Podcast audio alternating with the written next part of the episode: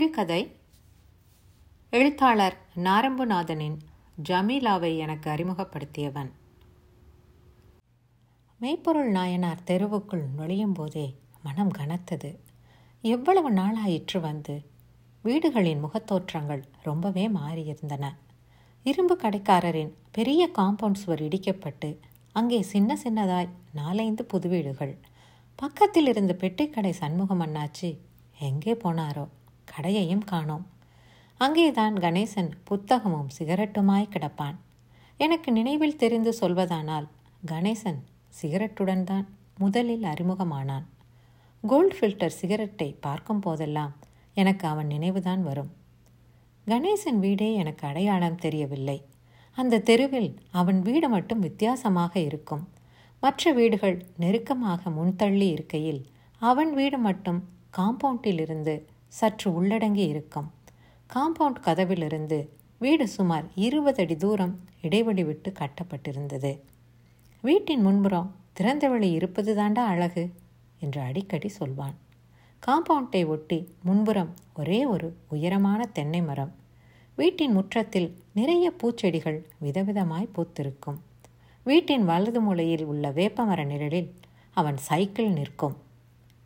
பின்னால் அவன் மொப்பட் வாங்கிய போதிலும் சைக்கிளை அவன் ஒருபோதும் விற்றதில்லை. ஆஃபீஸ் போவதற்கு தான் மொப்பட். மீதி நேரம் சைக்கிள் தான் கன்னி விநாயகர் கோவில் முன்பக்கம் உள்ள தந்தி போஸ்டில் சைக்கிளில் சாய்ந்து நிற்கும் கணேசன் நினைவில் வந்து போனான். கணேசன் வீட்டு காம்பவுண்டுக்குள் ஒரு செல்போன் கடை புதுசாய் உருவாகி இருந்தது. கடையில் நாலைந்து மாணவர்கள் ரீசார்ஜ் பண்ணி கொண்டிருந்தார்கள். யாரையும் அடையாளம் காண முடியவில்லை. அவன் வீட்டுக்கு எதிரே இருந்த காலிமனையில் பெருசாய் ஒரு வீடு எழும்பி நின்றது.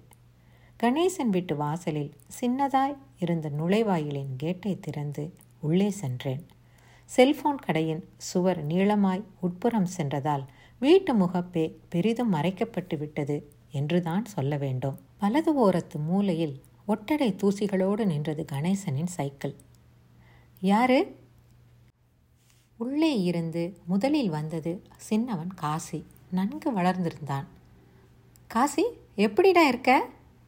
அவன் கையை பிடித்து கொண்டேன். முதலில் தயங்கி பின் சுதாரித்து கொண்டவனாய் மாமா மணிமாமா என்று சொல்லிக்கொண்டு உட்புறமாய் திரும்பி மணிமாமாமா என்றான். இருபத்தஞ்சு வருஷங்களுக்கும் மேலாக வந்து போன வீடு என்றாலும் வராண்டாச்சாரில் உட்காரும்போது புதுசாய் உட்காருவது போல இருந்தது.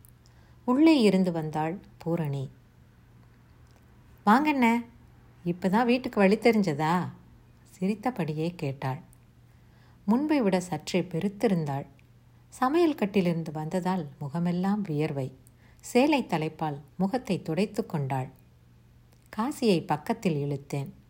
என்ன படிக்க? நாலாப்பா?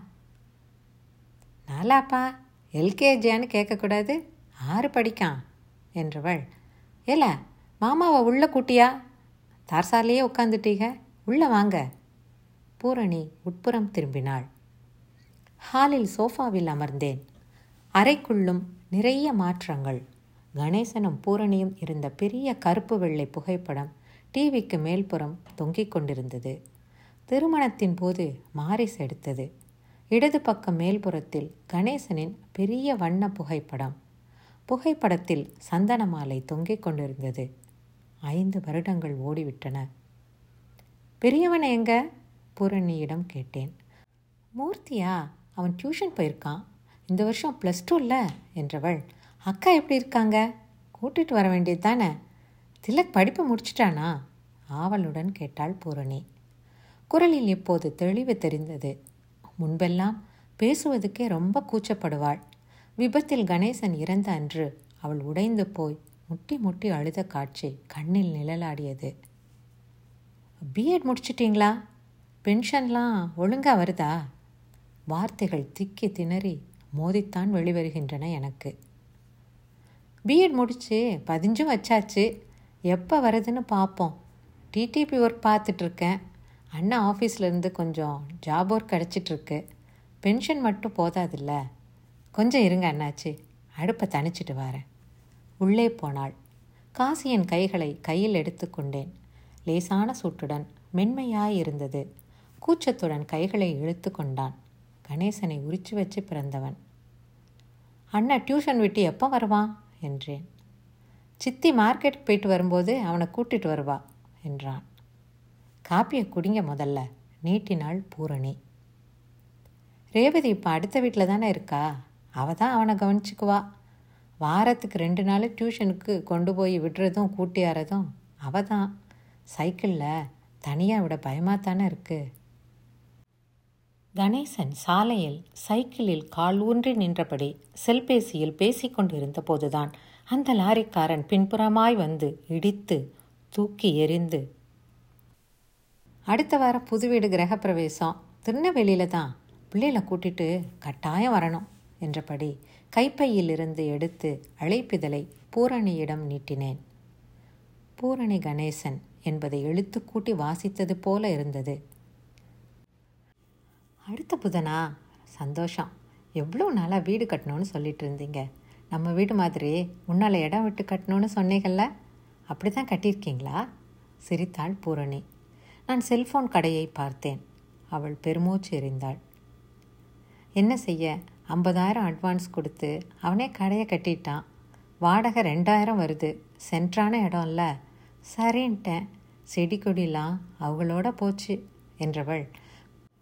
பிள்ளைகளையும் ரேவதியும் அனுப்பி வைக்கேன். நான் இன்னொரு நாள் வாரேன் என்றவளை மறித்து இல்லை இல்லை நீயும் கண்டிப்பாக வரணும் என்று அழுத்தமாய் கூறினேன். மூத்தவனையும் பார்க்கலான்னு நினச்சேன். நேரமாயிரும். அப்போ நான் கிளம்புறேன் எழுந்தேன். சோஃபாவின் பக்கவாட்டில் இருந்த செல்ஃபில் கணேசன் அடுக்கியிருந்த புத்தகங்கள் தூசி படிந்து கிடந்தன. மேல்புற வரிசையிலிருந்து ஒரு புத்தகத்தை எடுத்தேன். Jamila novel. சோவியத் எழுத்தாளர் செங்கிஸ் ஐத்மாத்தவ் எழுதிய அழகான காதல் கதை.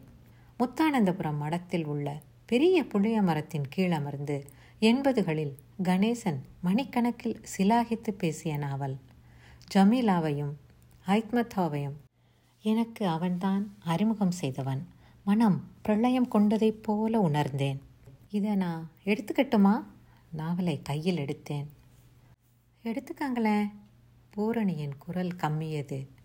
வெளியே வந்தேன். காதுகளில் பூரணியின் கேவல் சத்தம் விழுந்தது. முப்பது வருஷமாக பழகியிருக்கீங்க. அவர் போயிட்டா? எல்லாமே போச்சா? கடைசியில் என் கூட பிறந்தவங்க மட்டும்தான் எனக்கு உறவா? அப்பப்போ வந்து பார்த்துக்கங்க.